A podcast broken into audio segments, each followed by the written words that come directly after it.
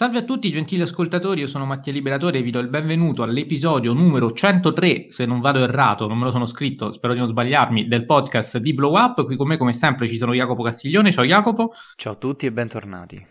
Ed Enrico Baccigliari, ciao Enrico. Ciao a tutti.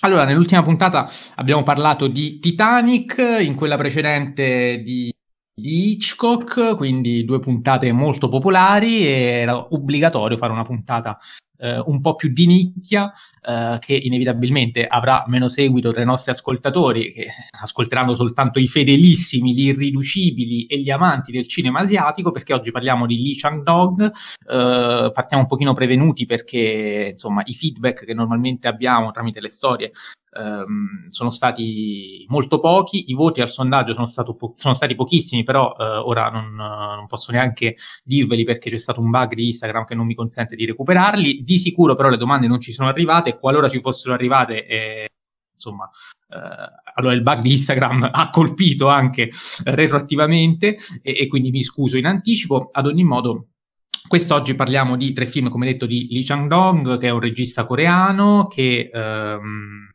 eh, non è molto prolifico dal punto di vista quantitativo. I lungometraggi eh, che ha girato sono soltanto eh, sei al momento. Sì. Nello specifico, il primo è Greenfish del 97, il secondo è Peppermint uh, Candy del uh, 99, uh, di cui parleremo quest'oggi, insieme a Oasis del 2002, Secret Sunshine del 2007, Poetry del 2010 e Burning, l'amore brucia del 2018, di cui abbiamo già parlato in una puntata dedicata proprio a tre film coreani.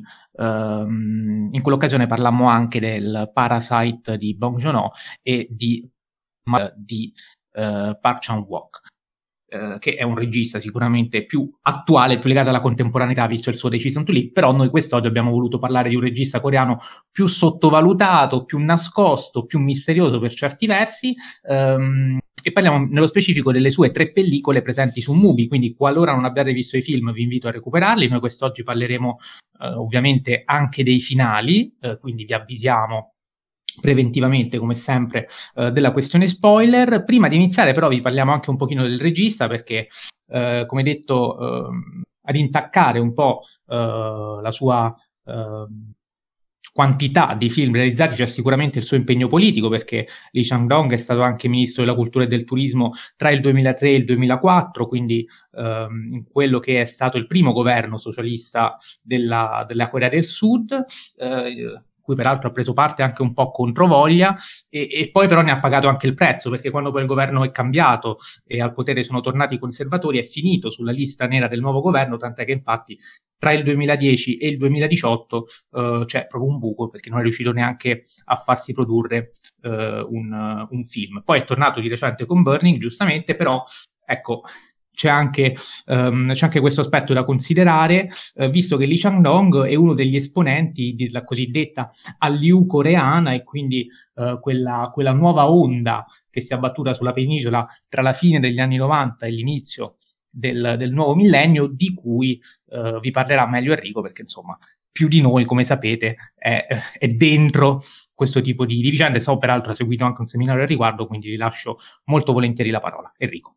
Sì, al, al DAMS eh, al momento credo sia ancora eh, attivo il corso, cioè il seminario di cinema, eh, ce ne sono diversi, che sono di diversi professori, ce n'è uno eh, del eh, docente Milani eh, che ehm, fa proprio un seminario dedicato alla politica e al cinema eh, coreano. Eh, ovviamente eh, dico coreano perché eh, trattando il tema della società e della storia eh, non c'è la distinzione tra Corea del Sud e Corea del Nord, inevitabilmente è un argomento cruciale del, della questione. Ed è cruciale anche appunto la Liu, che è un fenomeno in cui il, che è partita dagli anni 90, ma in realtà alla fine degli anni 90, eh, con principalmente un successo cinematografico che è eh, Shiri, eh, che se non sbaglio è datato 1999, andate a controllare voi due, eh, un film che mh, mm, un film d'azione che eh, postmodernissimo che eh, è veramente eh, un fenomeno quasi hollywoodiano da un punto di vista eh, strutturale e che quindi ha avuto la possibilità e la fortuna di essere eh, così popolare da eh, anche essere eh, portato all'estero e poi eh, il secondo fenomeno è dovuto al, mm, al K-drama, cioè le serie televisive eh, drammatiche coreane che hanno avuto un grande successo e che adesso, mm, nell'epoca di oggi, ce ne sono tante distribuite eh, da Netflix.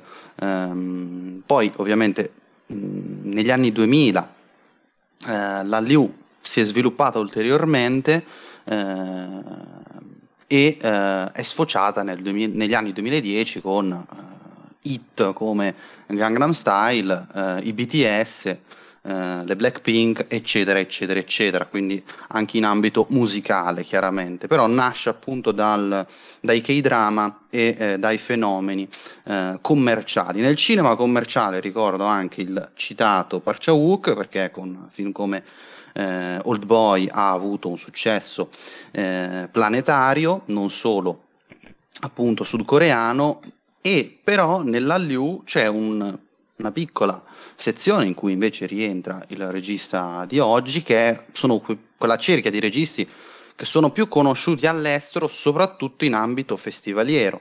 Eh, e si tratta appunto di Lee Chandong, Kim Ki-duk eh, e questi registi, e Hong Sang-soo anche, eh, registi che hanno avuto un successo anche premiato nei, nei, festival, oltre a un successo di critica eh, travolgente. Eh, nel caso di Kim Ki-duk addirittura eh, era più conosciuto quasi in Europa che eh, in patria, eh, visto il suo stile estetico molto autoriale.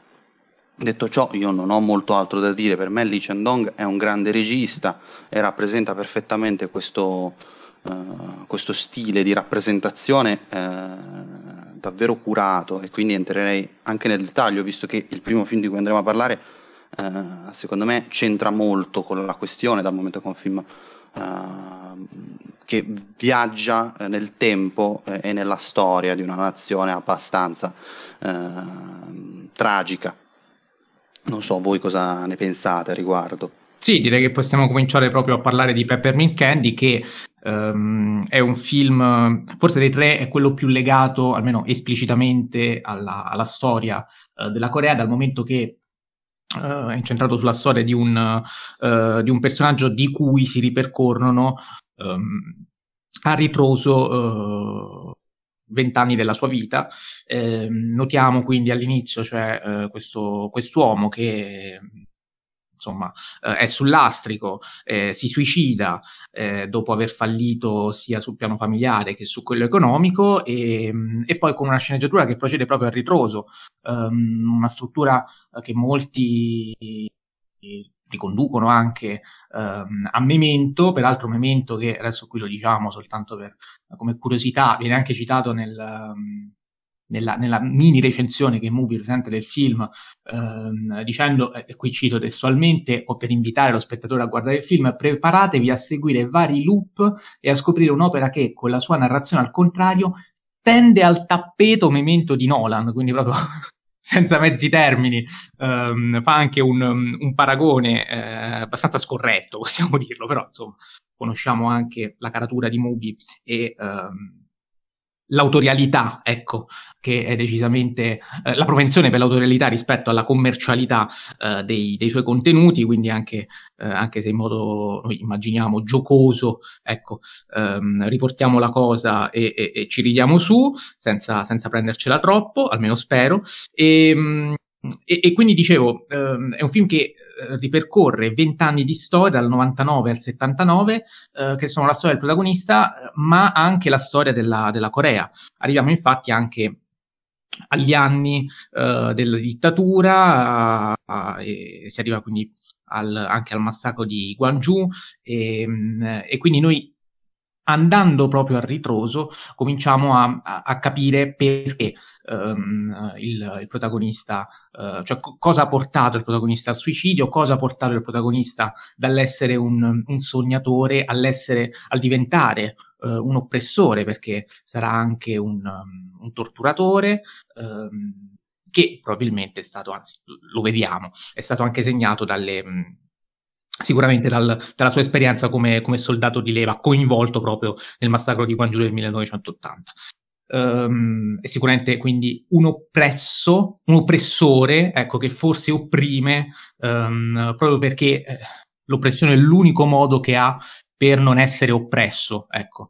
Uh, forse è, è, questo quello che, che, percepiamo durante il corso del film, che comunque, come detto, procede a ritroso, ma la sceneggiatura è molto abile perché uh, tramite tutta una serie di dettagli uh, che insomma, appaiono ricorrenti nel corso dei vari episodi, noi comunque riusciamo sempre a, um, a ricollegare il tutto uh, e a capire effettivamente cosa sta accadendo. Penso per esempio uh, alle mentine, uh, alla zoppia del protagonista, e poi capiamo anche ehm, da dove nasce, um, alla macchina fotografica, alla lettura del giornale a tavola, all'elemento del treno che è cruciale perché sia il mezzo con cui il protagonista si suicida, sia quello quello su cui lascerà il primo amore della sua vita.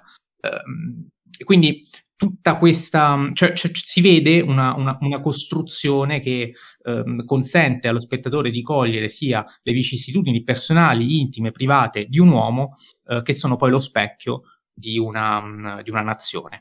Uh, non ricordo chi su Film TV, leggendo qualcosa su, um, su, questo film, se non sbaglio si trattava di Emanuele Sacchi, um, parlava proprio di ehm, seduta psicanalitica di una nazione in riferimento a Peppermint Candy ed è una cosa in cui onestamente mi ritrovo molto. Jacopo.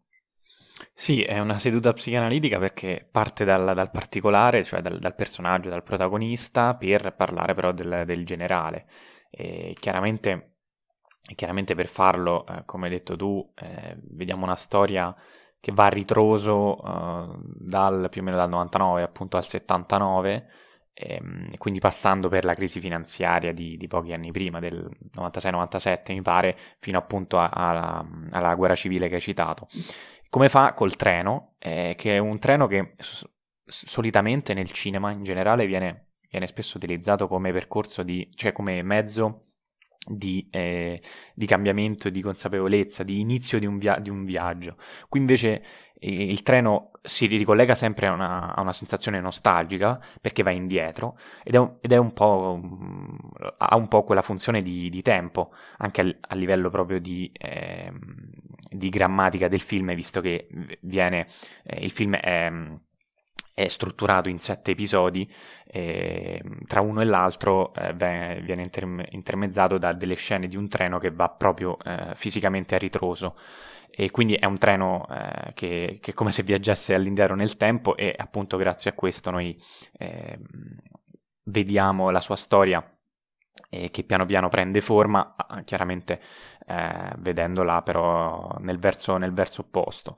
E, e, funziona proprio per questo, cioè eh, la perdita dell'innocenza sua e della nazione che rappresenta eh, è ancora più impattante perché noi vediamo prima le conseguenze ultime, cioè il suicidio in primis, poi le rotture amorose, ma chiaramente anche il fallimento economico, e a ritroso ritroviamo man mano tutte le cause e quindi, eh, come hai detto tu, il fatto di non essere più sognatore, ecco lui che eh, scopriamo ehm, che voleva essere un, un fotografo, ehm, l'abbandono del sogno è il primo indizio eh, che lo porterà a, in una spirale di ehm, di tragedia eh, e di perdita di innocenza, appunto, eh, che viene sancita in primis proprio attraverso il, il regime militare sudcoreano e quindi eh, l'esperienza ne, durante la guerra civile, eh, poi l'esperienza all'interno della, della, polizia e quindi come torturatore ehm, e chiaramente il fatto di, eh, di, di essere in una situazione in cui reprime le rivolte studentesche a, a fine eh, democra- democratico, almeno ehm, quello sembra, eh, mette, pos- mette, il protagonista in una posizione non, non solo di vittima, ma anzi, eh, come diceva Mattia, proprio di oppressore, di, come se avesse contribuito lui stesso, cioè ha contribuito lui stesso ehm, questa, alla, alla controversia della guerra, delle, delle vittime cui, nel corso di questi vent'anni, eccetera. E, ehm, e, noi nonostante questo insomma ci ritroviamo quasi a, a, a empatizzare con lui. Eh, la cosa forse incredibile innanzitutto è proprio l'uso di, di alcuni oggetti o situazioni che, che, noi vediamo. Una è sicuramente l'uso che fa del, de, proprio della, dell'elemento del treno, l'altro è sicuramente il fiume, eh, che, che, poi vedremo anche nell'ultimo film di cui parleremo oggi. Eh, il fiume è proprio come, eh, come questo... Prog- scusami? Si chiama Fiume Han. Fiume Han. Vero, ehm, ed è proprio lo scorrere de- dell'acqua, cioè il fiume che passa, il, il mo- i momenti che, che, noi, che, noi, viviamo e che il, pro- il protagonista vive, eh, è proprio il senso forse dell'in- dell'intera cinematografia di, di Lee Shandong, eh, che prende il fiume proprio come riferimento della, de- dello scorrere della vita. E un'altra cosa interessante, vabbè, sicuramente la, la mentina, la caramella alla menta che eh, diventa appunto uno di quegli oggetti che fanno eh, psicanalisi, come, come diceva eh, Emanuele Sacchi su FinTV, cioè è uno di quegli oggetti che ci fa sentire le sensazioni di questo viaggio psicologico a ritroso, eh, cioè mentre la guerra in Corea, eh, cioè la guerra civile ci fa mh, mm, eh, ci, ci, fa entrare al, eh, in, come se fossimo in un parallelismo storico tra persona e, e, appunto situazione sociale, invece la caramella è proprio una questione di nostalgia, di felicità quasi a dosi, proprio come le caramelle, che noi vediamo eh, in vari momenti all'interno del film. ultima cosa, il finale, che secondo me è incredibile, eh, parleremo sicuramente di tutti i finali del film, eh, perché nel finale sembra quasi che scelte, le scelte del protagonista della vita non fossero scelte, cioè come se lui con quel, con quel pianto finale già sapesse che il suo futuro ehm, sarebbe stato quello, cioè come se lui, come se il suo destino eh, fosse predeterminato, eh, co- come se ci fosse un destino appunto. E, ehm, e questo un po' mi, mi, dà, la sensazione che, che Lee Chandong, almeno secondo lui, appunto, eh, nonostante i tentativi ci sia proprio un'incapacità di, di scegliere e di, eh, di, di trovare un'alternativa a, al contesto e alla società che, che ha vissuto in Corea. Eh, quindi mh, questo è sicuramente il suo parere da, da, da, da, regista, da ministro della cultura, da, da politico, attivista, eccetera, eh, però chiaramente fa, fa, è, è, assolutamente tragico pensare che, almeno dal mio punto di vista, un regista ehm, fa sì che ehm, eh, cioè ci fa vedere come, com, come forse eh, il libero arbitrio effettivamente non c'è e che eh, qualunque scelta il, protagonista avesse preso da, da, quel picnic iniziale che noi vediamo alla fine, ehm, in realtà poi magari le, le, situazioni sarebbero state identiche o comunque simili, fino a, chiaramente al suicidio e quindi alla morte. E, e nulla, per me chiaramente è un grandissimo film se, se pensiamo che è addirittura è il secondo lungometraggio del regista è ancora più incredibile. Enrico. Uno dei miei sogni, sin da quando vidi questo film eh, per la prima volta, è scrivere un'analisi di questo film attraverso la relatività newtoniana, ehm, dal momento che è un viaggio nella storia che utilizza la metafora del treno e, ehm, e il treno uno non se ne accorge da come è costruita l'inquadratura che eh, sta andando indietro. Ci se ne accorge perché si vede le altre macchine che invece vanno eh, in un altro verso, in un verso non naturale, quindi si comprende che in realtà il treno sta andando indietro, ma non è eh, chiaro. Questa, non è chiara questa cosa la prima volta che eh, si vede e quello soprattutto è un, eh, una questione ricorsiva. Eh, l'immagine del treno che va a ritroso è eh, un'immagine che vediamo costantemente ogni circa boh, 20 minuti, diciamo ogni macro sequenza ehm, vediamo questo, Uh, questo treno, un espediente cinematografico che non ha certo inventato uh, Lee Chandong, però ciò che credo abbia inventato, o se non ha inventato comunque non mi ricordo altro film che ha usato questo espediente, ehm, lo usa appunto a ritroso e per fare un discorso eh, nella storia eh, politica di un paese che eh, chiaramente ne ha vissute di cotte e di crude, ehm, specie nel Novecento, che è stato un secolo eh, più che burrascoso per la, la Corea. E è affascinante secondo me il modo in cui ehm, anche le immagini hanno un aspetto effettivamente di eh, relatività. Um, il treno si ferma, c'è un fermo immagine uh, e poi noi effettivamente andiamo a ritroso perché il film si apre con un suicidio e si chiude con una scena commovente, uh, però commovente in senso di gioia, non in senso di uh, straziante commozione. Uh, e anche in questo secondo me c'è quel senso di relatività, cioè che un, una cosa tristissima come un suicidio eh, portato da questioni sociali e tutte le cose che appunto vedremo nel corso del film, in realtà se uno lo vede da una prospettiva in realtà può riscoprire eh, la gioia, può sfogarsi e infatti si chiude col pianto, quindi per me eh, è quella la vera cosa ehm, che eh, mi fa dire che sì, è una eh, seduta psicanalitica perché si chiude con, con, il pianto e dopo che abbiamo visto delle cose che sono a dir poco strazianti come il massacro di Guangzhou che per chi non lo sapesse nel 1980 eh, tanti giovani occuparono eh, Guangzhou e poi la, il governo stanco delle eh, di questo fece una mega repressione in questa città e uccise eh, tantissimi civili innocenti che l'unica cosa che stavano facendo era protestare con eh, una situazione economica a dir poco eh, imbarazzante. Eh, detto ciò, per me il film è un film brillante, come diceva Jacopo, siamo al secondo lungometraggio e eh, c'è una sapienza registica e significativa eh, da uno che invece sembra essere al quinto, sesto, settimo lungometraggio eh, e per me è un film brillante dal primo minuto eh, sino all'ultimo. Forse se gli devo trovare un problemino dura un po' troppo, eh, cioè eh, un racconto come questo sicuramente ha bisogno su- dei suoi tempi, però mi sembra che duri du- all'incirca due ore, forse dieci minuti in meno no, a, avrebbero giovato. Ecco. E questo è forse l'unico film di Lee Chandong su cui eh, dico questa cosa, perché in realtà tutti i suoi film, nonostante anche quelli più lunghi come Burning, comunque secondo me sono tutti bilanciati e hanno una durata giusta. Sì, ehm, io in realtà poi alla fine tornerò a parlare di Peppermint Candy in relazione a Poetry perché secondo me i due film sono, sono molto legati. Um, in mezzo, almeno nei tre film che analizziamo quest'oggi, c'è però uh, Oasis, film del um, 2022, anche questo ovviamente disponibile su Mubi.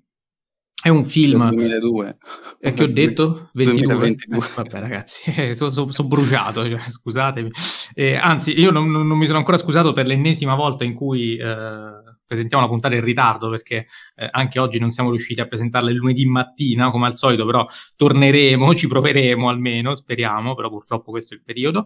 E, mh, Dicevo, per quanto riguarda Oasis, um, è un film forse um, un pochino uh, meno legato rispetto agli altri due, ma comunque coerente uh, nell'ambito della poetica uh, di, di Shandong, um, che qui fa un'operazione molto rischiosa, perché decide in modo anche molto coraggioso, eh, visto il modo in cui lo fa poi soprattutto, di ehm, affrontare un, una tematica politicamente corretta eh, in un periodo che chiaramente non è quello, quello attuale, però eh, pur essendo nel, nel 2002 ehm, di sicuro non era facile affrontare una storia d'amore tra eh, un, un, uomo con un evidente, eh, per quanto abbastanza leggero ritardo mentale e ehm, una donna ehm, a tutti gli effetti disabile.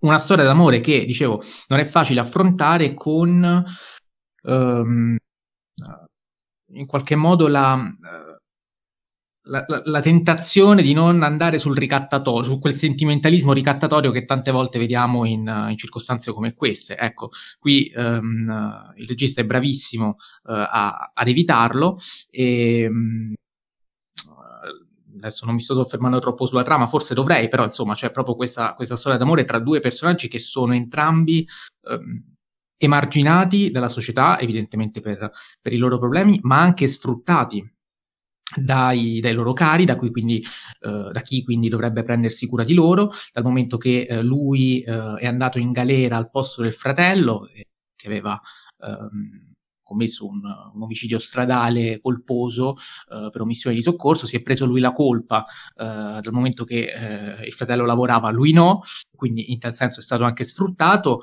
Eh, la ragazza invece viene sfruttata, che poi peraltro è la figlia della vittima di questo incidente.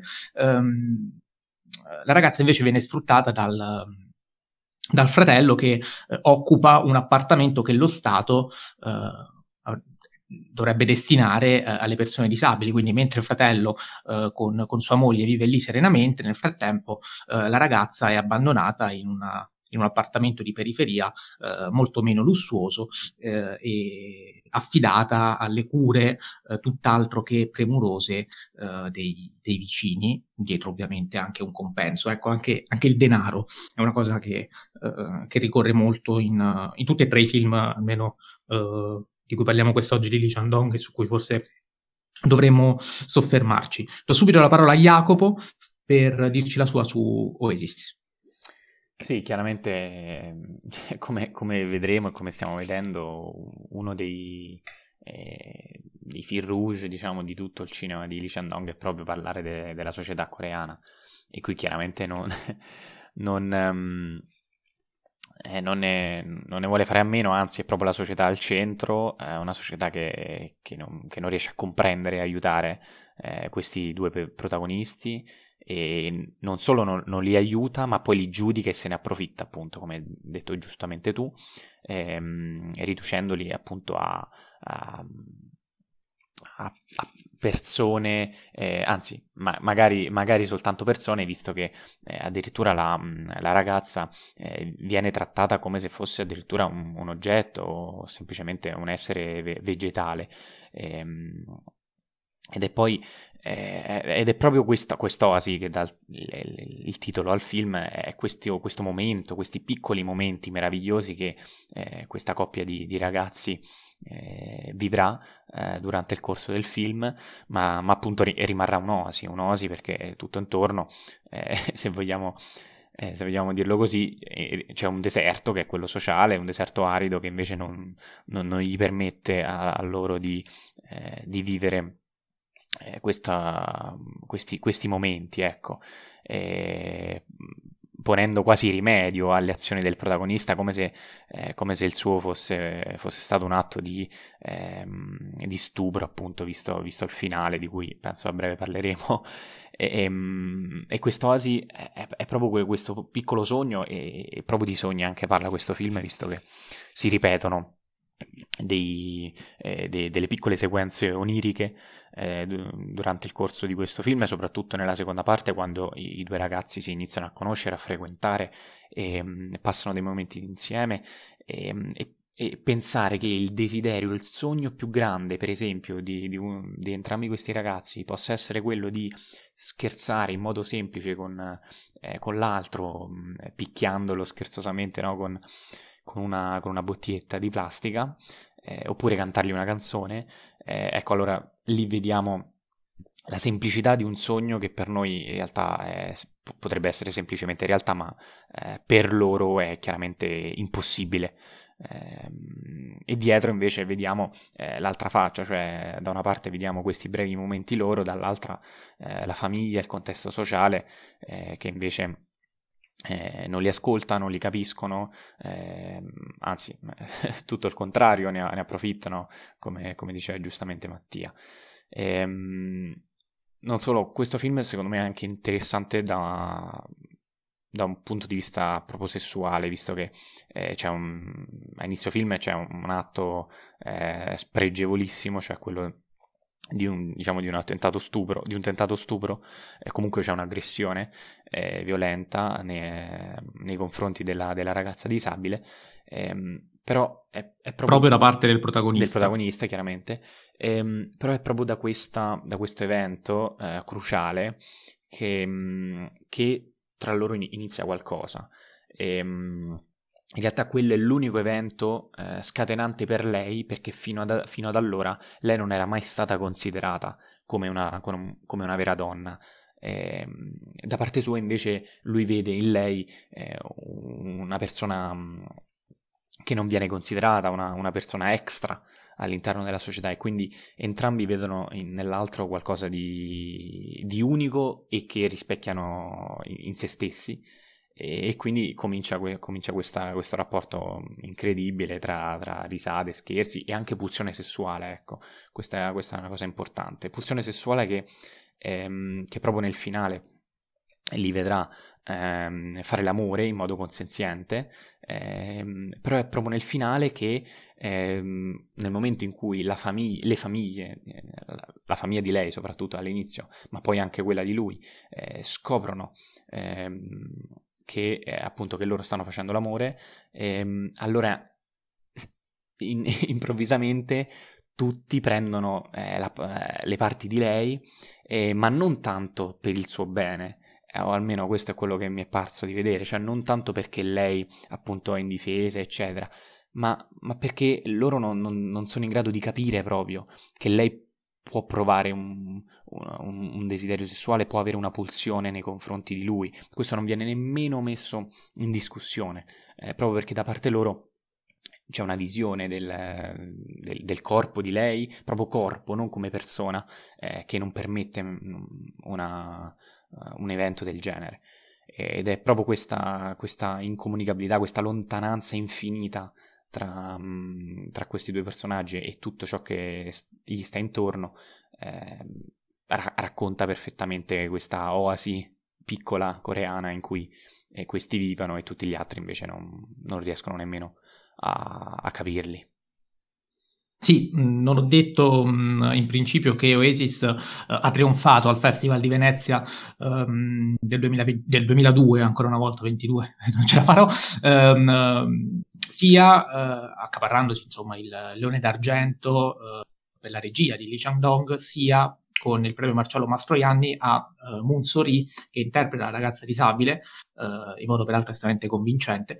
E, Fortissima lei, e... incredibile. Poi quando fa quelle scene in cui cambia improvvisamente appunto le sequenze diventano oniriche e lei eh, torna, ehm, smette di essere disabile per brevi momenti, eh, è incredibile come, come riesce a, a esprimere in, entrambi i lati di, del, del, suo, del, suo, sua, del, suo, personaggio. Ecco. Sì, peraltro um, sia lui che lei, ovvero uh, Monsori e Sol Kyung-gu, erano stati um, protagonisti anche di Peppermint Candy, quindi eh, ritroviamo anche gli stessi attori. Dicevo, lei è stata premiata eh, a Venezia con il premio Marcello Mastroianni e, mm, e comunque nel, in Oasis noi abbiamo una... Le poche soggettive che ci sono sono tutte sue, cioè tutte sue di lei. Eh, le abbiamo all'inizio quando eh, il riflesso dello specchio eh, inizialmente è una colomba, Uh, e noi sentiamo un, una voce cantare, in realtà canta soltanto nella sua testa perché poi quelli che emette sono semplicemente dei, dei versi, dei lamenti, uh, difficili da, uh, da distinguere. abbiamo la sua, la sua, soggettiva quando gioca con la carrozzina, abbiamo le sue proiezioni in quei momenti onirici a cui facevi riferimento tu, quando lei quindi si alza, balla e ehm, vive ciò che vorrebbe vivere. E, ecco, forse l'insistenza di queste, di queste fasi che sono abbastanza reiterate, eh, può essere un limite del film, mi permetto di dire. Um, ad ogni modo, è, anche, è, anche, coerente dal punto di vista registico il fatto che noi abbiamo la soggettiva soltanto um, di una persona che poi più di tutti, anche più di lui, um, è, forse, è, forse, quella oppressa, visto che in qualche modo abbiamo la, um, il senso di oppressione, ecco, già presente in Peppermint Candy, qui um, viene perpetrato soprattutto ai danni di lei nella misura in cui è una donna prigioniera del proprio corpo um, ed è una donna che uh, non ha la capacità e non le viene neanche data la possibilità, quando anche ne avesse la capacità, perché un minimo di capacità comunicativa ce l'ha, però proprio di comunicare, di esprimere, di deporre, per esempio quando è in commissariato, um, e di dire come, come sono andate le cose. Normalmente con lei eh, riescono a parlare, l'ascoltano sempre quando ovviamente eh, fa comodo a loro, eh, quando invece ehm, la questione dello stupro viene trattata come una, una, una, scusa quasi per poterci lucrare sopra ancora una volta, perché la prima cosa che si fa è chiedere dei soldi per mettere le cose a tacere, per, um, quindi per lucrare anche su uh, una tragedia, che poi in realtà tragedia non è perché quello lì era un atto sessuale consenziente, però agli occhi dei parenti quella che doveva essere una tragedia uh, viene subito trasformata in, in occasione di guadagno. Um, e questo poi è anche una cosa che tornerà in Poetry. Enrico. E dunque, ehm, secondo me questo film è il meno convincente di, di Lee Chandong, ehm, anche se non ho visto, va detto, Greenfish, perché non è mai stato distribuito in Italia, e, e eh, Secret Sunshine, che tra l'altro è l'unico film, eh, ripeto, al di là di Greenfish che non è mai stato distribuito, che non è disponibile su Mubi, gli altri quattro sono tutti disponibili, eh, anche Burning, di cui abbiamo già parlato in un'altra puntata. E, detto ciò, secondo me è il più debole perché è forse quello che ha meno il, il linguaggio teorico che contraddistingue eh, Lee Chandong che in tutti i suoi film eh, secondo me c'è. Infatti sono molto curioso di vedere Secret Sunshine perché Secret Sunshine viene prima eh, della deriva pienamente teorica di eh, Poetry e, ancora di più Burning. Um, detto ciò, comunque è un film che, nonostante sia d'autore da un punto di vista uh, formale, in realtà da un punto di vista dell'effetto e uh, secondo me anche del contenuto, è un film invece pienamente commerciale. Certo, al contrario dei film commerciali che trattano questo argomento, è un film molto realista, perché se c'è quel problema che eh, in questi film spesso patinati, in cui eh, le persone eh, con un deficit mentale vengono sempre rappresentate come eh, perenni infanti, eh, in realtà in questo film non è così, in questo film ehm, sviluppano anche eh, il l'impulso sessuale, ecco. Eh, e in questo film, secondo me, eh, la faccenda è trattata con una delicatezza estrema. Spiego perché secondo me invece non, è, non c'è tanta insistenza. Il primo motivo per cui in generale secondo me non è comunque insistenza dal momento che saranno 5-6 scene eh, nell'arco di 2 ore e 10 comunque. Eh, in secondo luogo, secondo me, hanno, eh, sono molto funzionali allo stile del film. Eh, nel film c'è in continuazione questo senso di eh, inaspettabilità di quello che può accadere, perché si tratta di personaggi che eh, non sono facilmente leggibili, eh, in questo senso sono molto reali. non parlo solo dei due protagonisti, ma parlo anche di tutti gli altri personaggi.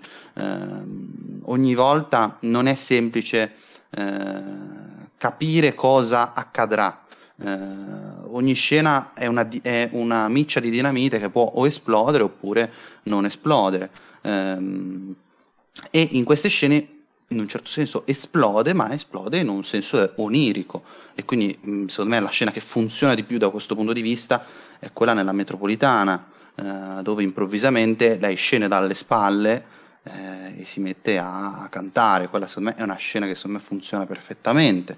Ehm, e poi, secondo me, c'è eh, invece eh, un lavoro sempre di grande cura nel, negli oggetti, nelle cose cinematografiche, in questo caso ehm, nel titolo eh, Oasis, che è sostanzialmente il quadro della camera di lei, eh, che ha quest'ombra, che poi alla fine del film, quest'ombra, eh, anziché fare un gioco di magia, che non è un gioco di magia ma è semplicemente un gioco, ehm, diventa in realtà un gesto, tra virgolette, estremo. Eh, dico tra virgolette perché, eh, e qui faccio spoiler, eh, lui è in una situazione in cui ehm, sta per essere mandato in galera eh, e lui scappa dalla galera per tagliare i rami di quest'albero che fanno appunto ombra attraverso la luce eh, lunare. Quindi, insomma, secondo me eh, è un film che funziona. Il finale, secondo me, è molto commovente. Eh, sapete che non sono un fan delle letture emozionanti, però secondo me in questo caso funziona eh, molto bene perché quest'ombra ci viene accennata e soprattutto appunto Oasis ehm, è il titolo del film, noi lo leggiamo sin dalla prima inquadratura, il film si apre con uh, l'inquadratura di quel quadro, però quel quadro è effettivamente un quadro che vediamo in tante sequenze, tutte quelle ambientate eh, in quella camera, però non, non, vediamo mai un reale significato a quel quadro finché eh, non viene dato eh, un significato eh, semantico e eh, strutturale del film nel finale eh, dove appunto quest'ombra di cui eh, ci aveva parlato la protagonista viene eliminata grazie al, alla potatura del, dei rami della, dell'albero. Sì, allora, eh, se Jacopo non ha nulla da aggiungere su Oasis, passerei anche a Poetry. È interessante come ehm, questa, mm, nei film di Lee Shandong ci sia sempre, e anche in Poetry mm, lo, lo, vediamo, mm, questo, questo, racconto ciclico, eh, nel senso che eh, Peppermint Candy chiaramente si apre nello stesso luogo in cui si è chiuso, eh, in Oasis anche vediamo la scritta all'inizio e alla fine e, e addirittura all'inizio ehm, conosciamo il personaggio protagonista attraverso appunto il suo eh, mangiare eh, senza pagare, poi scappa ma lo prendono, invece nel finale scappa di nuovo, quindi sia all'inizio che alla fine eh, per chiaramente quel gesto amoroso. E, e in poi un po' questa cosa viene nuovamente ripetuta con l'utilizzo di nuovo delle, del fiume. Eh, che diventa un po' anche un, l'ennesimo fil rouge all'interno della, della sua filmografia visto che eh, come dicevo prima questo continuo ehm, scorrere del tempo eh, rappresentato proprio dall'acqua e dal fiume eh, forse in Poetry diventa ancora più significativo, visto, visto cosa ci vuole eh, provare almeno a dire eh, il film. E sono assolutamente d'accordo, eh, peraltro eh, una cosa che devo dire adesso, se no poi me la scordo, ho notato che in tutti e tre i film c'è la componente che eh, non avevo ancora eh, notato nella mia comunque limitata esperienza di ehm, cinema coreano, ovvero la presenza della, um, della religione in chiave eh, cristiana. Um, sia in Peppermint Candy che in Oasis si recita il Padre Nostro. In Poetry uh, c'è proprio la scena in cui lei, la protagonista, va, uh, entra in una chiesa e uh, celebra, seppur in minima parte, um, una messa per la ragazza morta suicida. Questo non è uno spoiler perché il film inizia credo, così. Credo sia la veglia. Sì. Eh, o comunque la messa è riuscita, ma, eh, pochi giorni dopo la morte, non lo so. Um, però ecco, anche eh, secondo me um, il, il, rito religioso um, è un qual- e, e, e, anche la sua, se vogliamo, il silenzio del rito religioso Um, è un elemento da, da, mettere sul tavolo quando parliamo di Shandong, uh, nell'ambito di una religione che è quella cristiana, che è comunque minoritaria in un paese per la maggior parte ateo, visto che eh, circa il 50% dei coreani eh, dichiara apertamente di non, eh, di non essere un, di, non credere in nulla praticamente, eh, di essere irreligioso ehm, e eh, per l'altra metà insomma c'è una divisione tra eh, buddisti e cristiani, a loro volta poi divisi da ortodossi e cattolici, però Um, e anche questo elemento è un elemento uh, abbastanza occidentale all'interno di un cinema eh, comunque orientale. Um, a maggior ragione se minoritario rispetto alla, uh, alla, totalità di quella che è la fede di una, uh, di una, di una nazione. Quindi vedere un film coreano uh, che si occupa di quello che in realtà mh, di, di, un rito in tutti e tre i film che occupa circa il 30% di tutto lo Stato um, è sicuramente singolare e non credo sia un caso. Um, non so se però questo ha a che fare anche con la, la, religione del regista, questo sinceramente non lo so, non lo conosco abbastanza, Enrico non so se sul punto sa qualcosa di... Eh, oddio, non lo conosci abbastanza, hai visto quattro film su sei, eh? Cioè, nel senso... Non... No, non lo conosco abbastanza dal punto di vista biografico, intendo. Cioè. No, eh, dunque, se non sbaglio lui, non, lui, lui se non sbaglio dovrebbe essere o agnostico o ateo, non mi ricordo. Eh, però sì, sicuramente l'aspetto cristiano è importante. ehm, anche perché comunque l- la questione dell'occidentalizzazione della Corea è una questione novecentesca, è una questione eh, legata alla società e eh, in tal senso eh, rimando eh, a Ben di ehm, Barning, che è l'esemplificazione massima di, di ciò, ehm, e anche in questo senso dicevo che è il più teorico Barning. Sì, sicuramente. E, ehm, dicevo, parliamo invece adesso di Poetry, eh, che è eh, l'ultimo dei film di cui parliamo quest'oggi. Poetry, eh, film del 2010, incentrato su eh, una, una, donna 66enne eh, di nome Mira che ehm, è, scopre di essere eh, affetta da Alzheimer e mh, mm, decide di frequentare un, un corso di poesia eh, visto che eh, da piccola un maestro le aveva detto che era portata per la poesia, però poi lo ha di fatto ha abbandonato completamente eh, questa cosa che proprio nel momento in cui eh, viene a sapere la sua diagnosi di Alzheimer ehm, si ricorda paradossalmente ecco, di questa reminiscenza infantile e vedendo un cartello eh, di questo corso di poesia decide di, eh, di frequentarlo. E, mh, è interessante il fatto poi che, altra cosa fondamentale di cui mi sono dimenticato, visto che il film inizia proprio così, eh, tutto ciò si lega con la morte suicida di una, eh, di una giovane eh, frequentante la scuola locale che si suicida dopo essere stata stuprata eh, e violentata da eh, un gruppo di sei ragazzi a cui appartiene anche il nipote eh, della, della, donna protagonista che eh, di fatto li fa anche da madre visto che eh, la madre biologica naturale eh, si trova altrove per questioni lavorative la vediamo comparire soltanto brevissimamente nel finale. E, e in questo senso ecco qui per quello dicevo che poi si ricollega molto con Peppermint Candy secondo me perché si fa un discorso eh, abbastanza simile sulla memoria.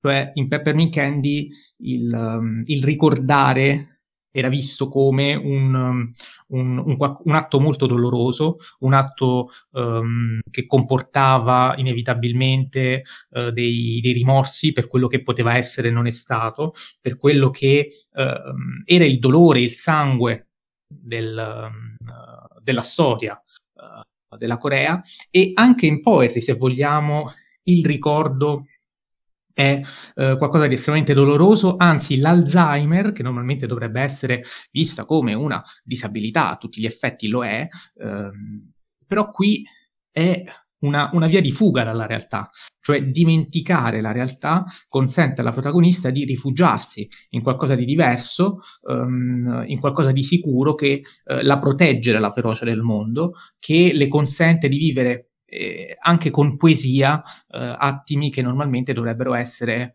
uh, tormentati. Una scena più esemplificativa in tal senso è quando lei si reca dalla madre della vittima per proporle un accordo economico d'accordo anche con i genitori degli altri sei ragazzi e ancora una volta qui torna la questione dei soldi per risolvere tragedie umane e per metterle sotto il tappeto, cosa che in Peppermint Candy accade non con i soldi, ma la storia della Corea ha messo un bel po' di cose sotto il, sotto il tappeto, quindi eh, il collegamento in questo caso riguarda tutti e tre i film. Ebbene, dicevo, quando si reca in campagna, lei sicuramente a causa uh, dell'Alzheimer, dimentica il motivo per cui è lì, incontra la madre nei campi e parla della bellezza del lavoro dei campi, se ne ricorda soltanto quando ormai il discorso è finito e quando si vergogna e uh, non se la sente ritornare indietro. Quindi mh, sicuramente la questione della memoria, la questione del ricordo qui è vista in modo uh, analogo ma ehm, paradossale, cioè eh, l'impedimento al ricordo è visto quasi come una, un'ancora di salvezza. Ecco, questa è sicuramente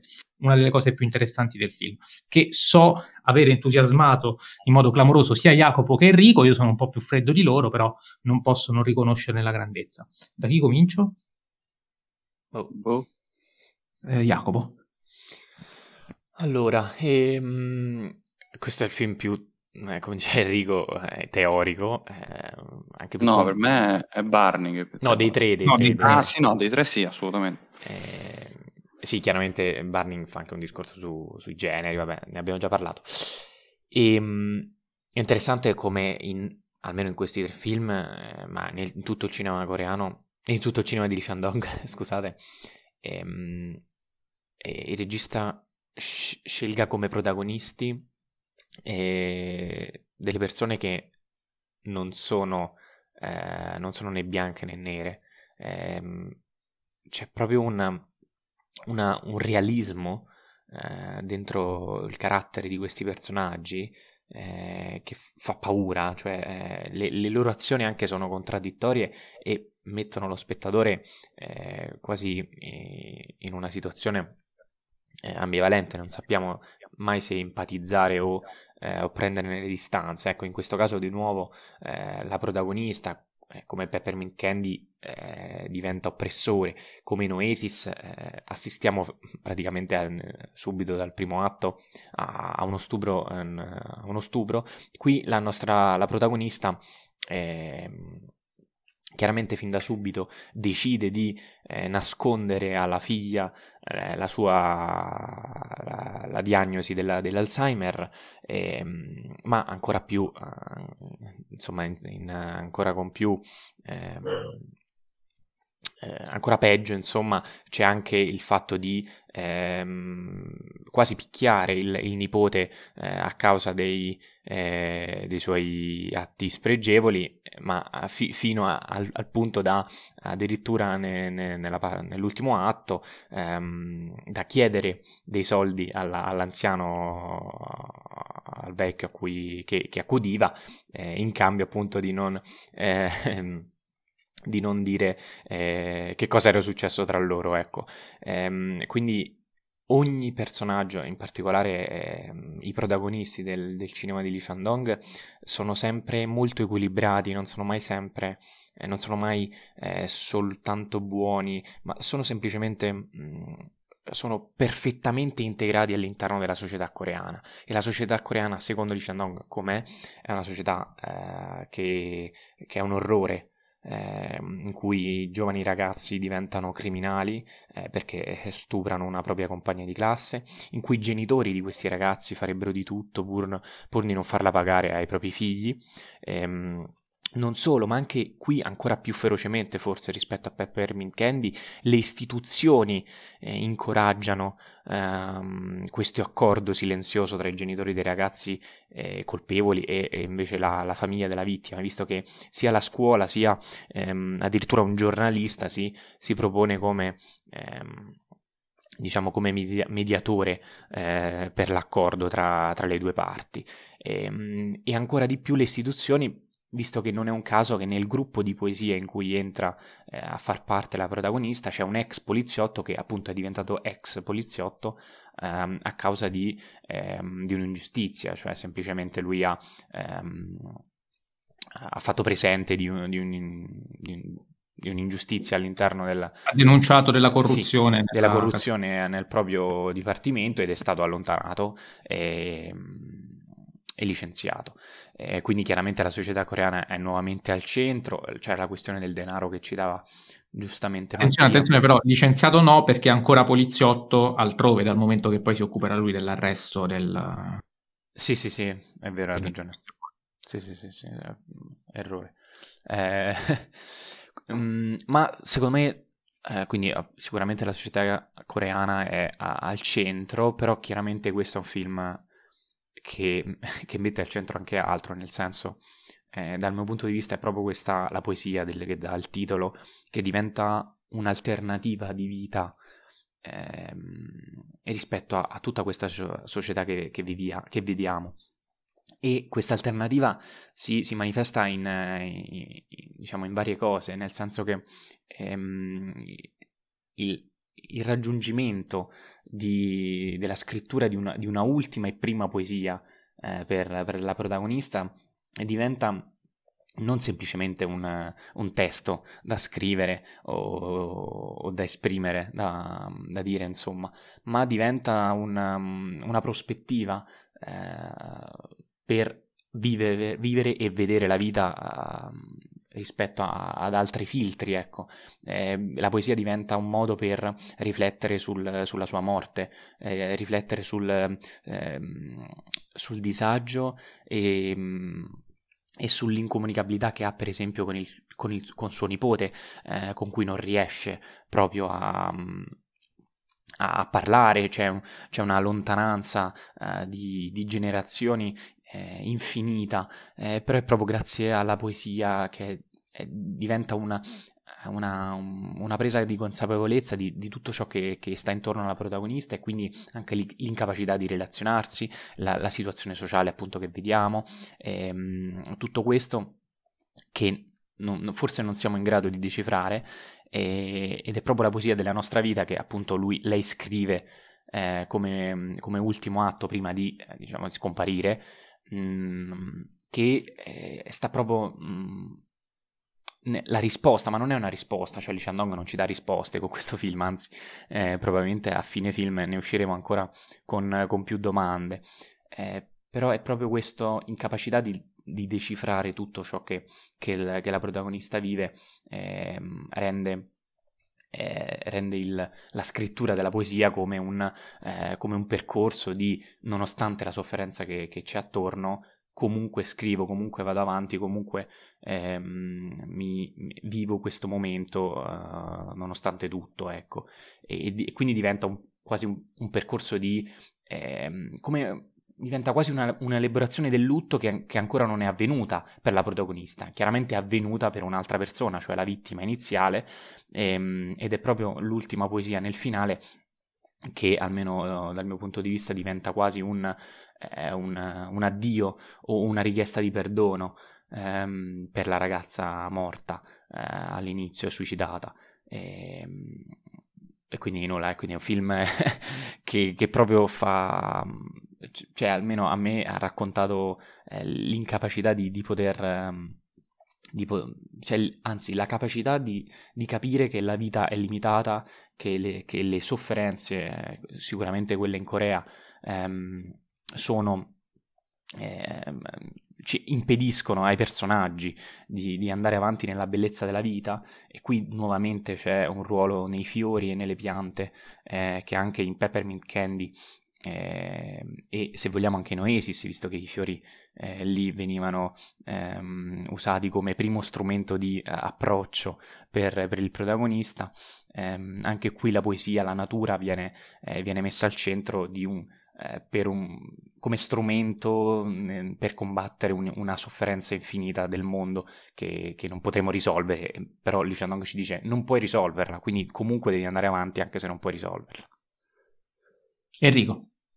Ma eh, per me, mm, io, io, quando parlo di poetry ammetto, ammetto, provo sincero imbarazzo eh, nel discuterne perché secondo me è un film talmente profondo che faccio sempre molta fatica a, a credere di avere le capacità per parlarne, ecco. Ehm, però mh, butto qualche idea, visto che già Jacopo è stato secondo me abbastanza esaustivo.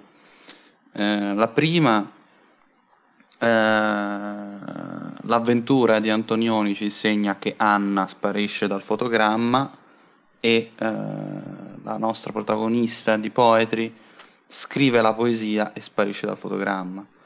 Eh, sparisce dal fotogramma e si crea eh, la sequenza che è più ehm, libera eh, libera in senso estetico. Eh, il cinema è, ha, un, ha, dei connotati che sono di tipo narrativo e quindi se un personaggio si muove in un certo modo devi eh, la macchina da presa lo deve, lo deve, tra virgolette, ovviamente non ci sono regole nel cinema eh, e quelle che ci sono possono essere ovviamente infrante, ehm, però diciamo la macchina da presa lo deve seguire. Eh, in quel caso invece la macchina da presa inizia a narrare, inizia a ipotizzare, inizia a creare, che è quello che fa la poesia. Eh, e siccome fin dall'inizio del film si, abbiamo avuto una delle frasi più didascaliche della storia del cinema, cioè eh, che poesia è eh, imparare a guardare, noi alla fine del film impariamo a guardare e vediamo una, una scena che crea. Eh, e questo secondo me è una delle cose più eh, brillanti di, di, questo film. Inoltre, eh, questo film eh, per me è scritto eh, divinamente. Cioè, io mh, fatico a trovare sceneggiature, in generale dico, eh, nel, di recente eh, credo che sia abbastanza evidente che questa è una delle migliori sceneggiature eh, degli ultimi 20-30 anni.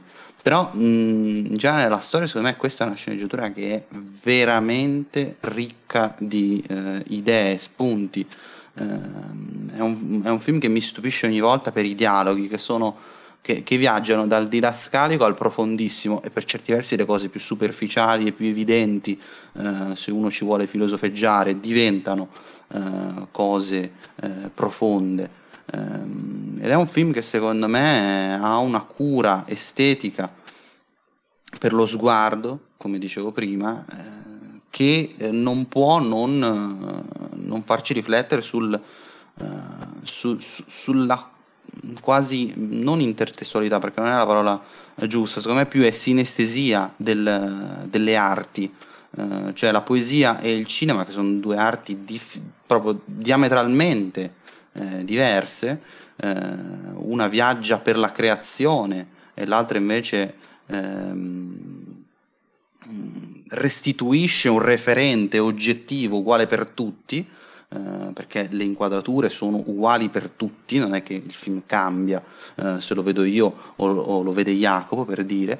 Ehm, e questa cosa a me stupisce tantissimo perché in due arti così diametralmente opposte si trova in realtà un'unione eh, appunto artistica eh, che ammetto mi, mi, stupisce ogni volta anche perché poi questo è un film di una sensibilità in questo senso poesia eh, unica. Eh, ci sono delle scene per cui io veramente eh, mi sento a disagio quando le vedo, ma nel senso che eh, per me sono perfette così come sono.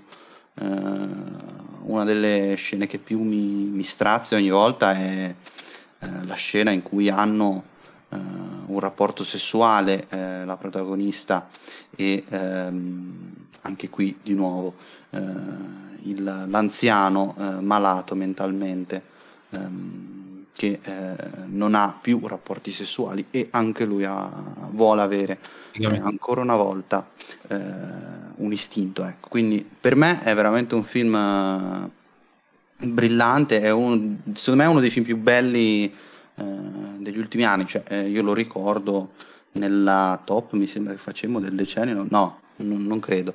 Eh, però quando parlammo di Burning dissi che per me sono due film, entrambi, che possono tranquillamente essere considerati tra i migliori del, del decennio passato. Sì, dicevo, eh, il disabile anche qui, eh, oltre che, cioè soprattutto fisicamente disabile, eh, come in Oasis se vogliamo, eh, mutatis mutandis ovviamente. E vabbè, io personalmente non, eh, dicevo, sono, sono più freddo perché non, non, sono rimasto così folgorato dall'irismo di fondo che eh, ho trovato in alcuni casi eccessivo. Qui la durata, per esempio, mi è parsa eccessiva molto più che in, in Peppermint Candy, Candy e, ehm, però se, se, se, Enrico non si lamenta eh, della durata, allora bene, cioè, Enrico fa cazzo. No, io penso che... Io ai 90 minuti, se li accetta lui, li accetto anch'io sulla fiducia.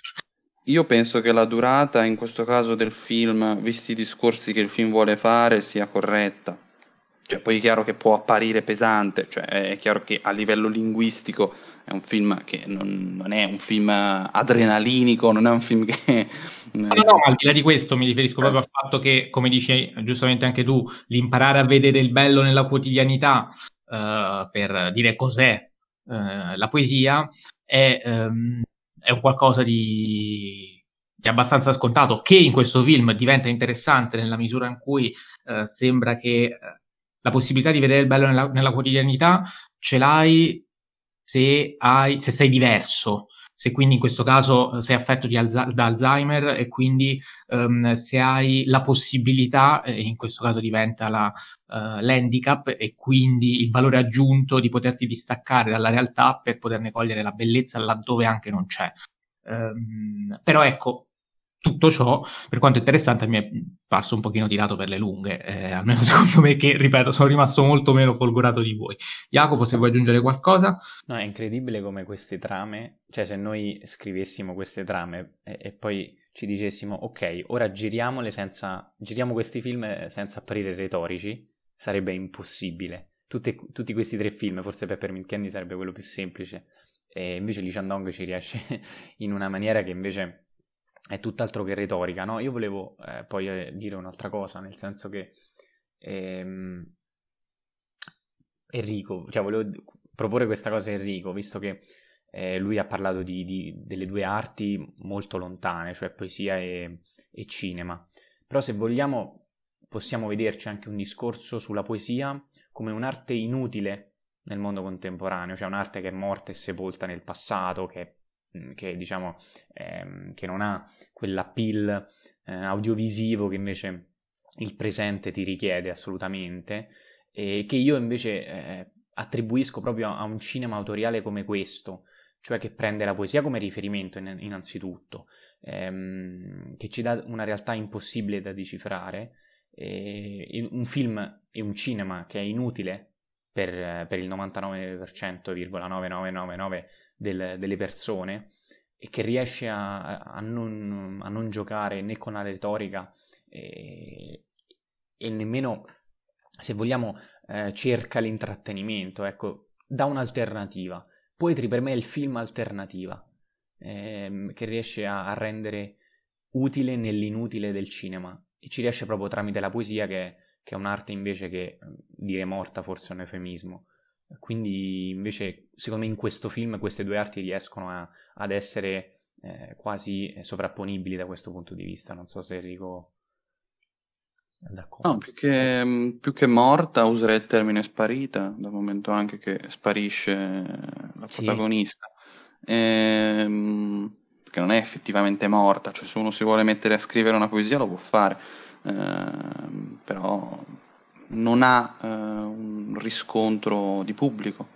E, no, io diciamo ci, ci, sta secondo me come lettura. Io diciamo che però vedo più il legame tra poesia e film con il genere film saggio, che non è cinema d'autore, cioè è un tipo di cinema d'autore specifico. Uh, forse tu mi sa che hai visto La rabbia di Pasolini, quel film saggio. Sì, sì. Eh, quelli, ecco, secondo me sono più. Diciamo che quelli sono più, secondo me, il corrispettivo del eh, del tipo di, di, poesia, però non, non lo so quanto eh, effettivamente il cinema autoriale possa essere paragonato. Sicuramente in termini di lirismo, come diceva prima Mattia, questo senso sì, assolutamente sono, sono simili e hanno anche il problema appunto del pubblico eh, che dicevo prima, quindi eh, ci può stare.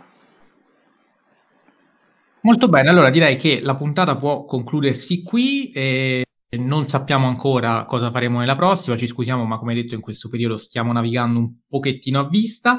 E... Ah, scusate, aggiungo, Enrico ha Vai. detto che, che, questa è la sceneggiatura più bella de- degli ultimi non so quanti anni. Ecco, no, io ho detto che è una delle più belle. Ok, ok. Tim, Tim, Burton comunque eh, faccio presente che è molto d'accordo, visto che era il presidente della giuria a Cannes nel 2010 quando eh, vinse Bravo. proprio eh, Poetry per miglior sceneggiatura. Bravissimo, per perché completamente dimenticato.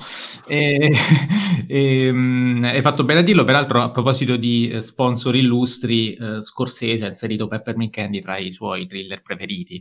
Eh, Un grande. Così andava, andava, detto, visto che volte i suoi gusti vengono, vengono, citati, noi li riportiamo eh, sempre molto volentieri. Detto questo, eh, vi aggiorneremo eh, come al solito per insomma, su quale sarà eh, l'argomento della prossima puntata. Saluto e ringrazio Jacopo Castiglione. Ciao Jacopo.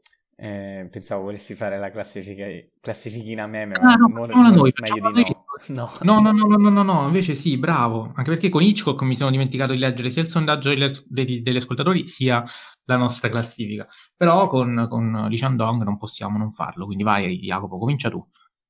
Vabbè, chiaramente non ha, non ha nessuna valenza, vabbè, l'abbiamo ripetuto più volte di quanto sia... La mia credo sia uguale. Un giochino, Jacopo. però chiaramente è quella di Enrico, immagino la stessa, cioè Poetry al primo posto, eh, Peppermint Candy al secondo e Oasis al terzo. Per me invece, scusa Enrico. No, esatto, è proprio quella per me. Per me invece eh, l'ordine cronologico è anche ordine di gradimento. Eh, detto questo... Cosa? Eh, si può dire, cioè, per me sono tre film che si equivalgono, sono tutte e tre sullo stesso piano. Eh, a livello di gradimento, anche per andare un po' contro tendenza, eh, mi sbilancio. No, ci sta, eh, ci sta, ci sta. Cioè. Era 4 stelle su 5, parliamoci chiaro. Eh, però il fatto che Poetry sia considerato così superiore ecco, è una cosa in cui non mi ritrovo. Beh, oddio, in realtà, aspetta, calma. Eh, forse Mereghetti eh, non è il massimo come eh, referente. In generale sono tutti e tre molto amati. Forse il meno amato è Peppermint Candy. Oddio, io onestamente prima di questa puntata avevo sentito parlare soltanto di Poetry. Eh, ma più che altro perché sono i più distribuiti, cioè è più distribuito insieme a Barning, per quello. Cioè, Oltre a Barning, che per carità. Però, eh, sì. Eh, che per so, te è superiore a questi tre, giusto? Eh, siamo lì, cioè, anzi vorrei rivedere, adesso sono curioso di rivedere Barning dopo aver visto questi tre, perché chiaramente cambierebbe sicuramente Crescerebbe sicuramente. Beh, inevitabilmente eh, ho, conte- ho, tutta una serie di elementi in più. Io tra Barning e Poetry faccio sempre una fatica immane, quindi mm, mi, sì. mi, astengo dal giudizio. E per fortuna questa cosa, ecco, oggi non, non tocca a noi farla. Eh, saluto e ringrazio, dicevo, Jacopo Castiglione, ciao Jacopo. Ciao a tutti, grazie, via Fellini. Saluto e ringrazio Enrico Baciglieri, ciao Enrico. Ciao a tutti, grazie, viva Lai Shandong che è simbolo del maggiore, Bong Joon-ho e Park Chan-wook. Ma poverino. Attenzione, qui proprio... eh, non l'avevo ancora detto, toccava dirlo, non ce n'è certa. Eh, questo lo ascolteranno solo i fedelissimi, così... Ecco, così sei salvo, non, esatto. non ti vengono a cercare. Eh, saluto e ringrazio tutti voi ricordandovi come sempre che potete seguirci sulle nostre pagine Instagram, la mia Stalle K, quella di Jacopo Cinemadoc, quella di Enrico Enrico Baciglieri. Seguiteci anche sul nostro nuovo canale YouTube, visto che Uh, se tutto va bene, non lo so, vabbè, forse eh, torneremo anche lì, ma mh, non ne siamo sicurissimi, però comunque voi seguiteci e rimanete aggiornati come sempre uh, sulle nostre storie, eh, Instagram per, principalmente. Vi ringrazio, vi saluto, ci sentiamo il prossimo lunedì.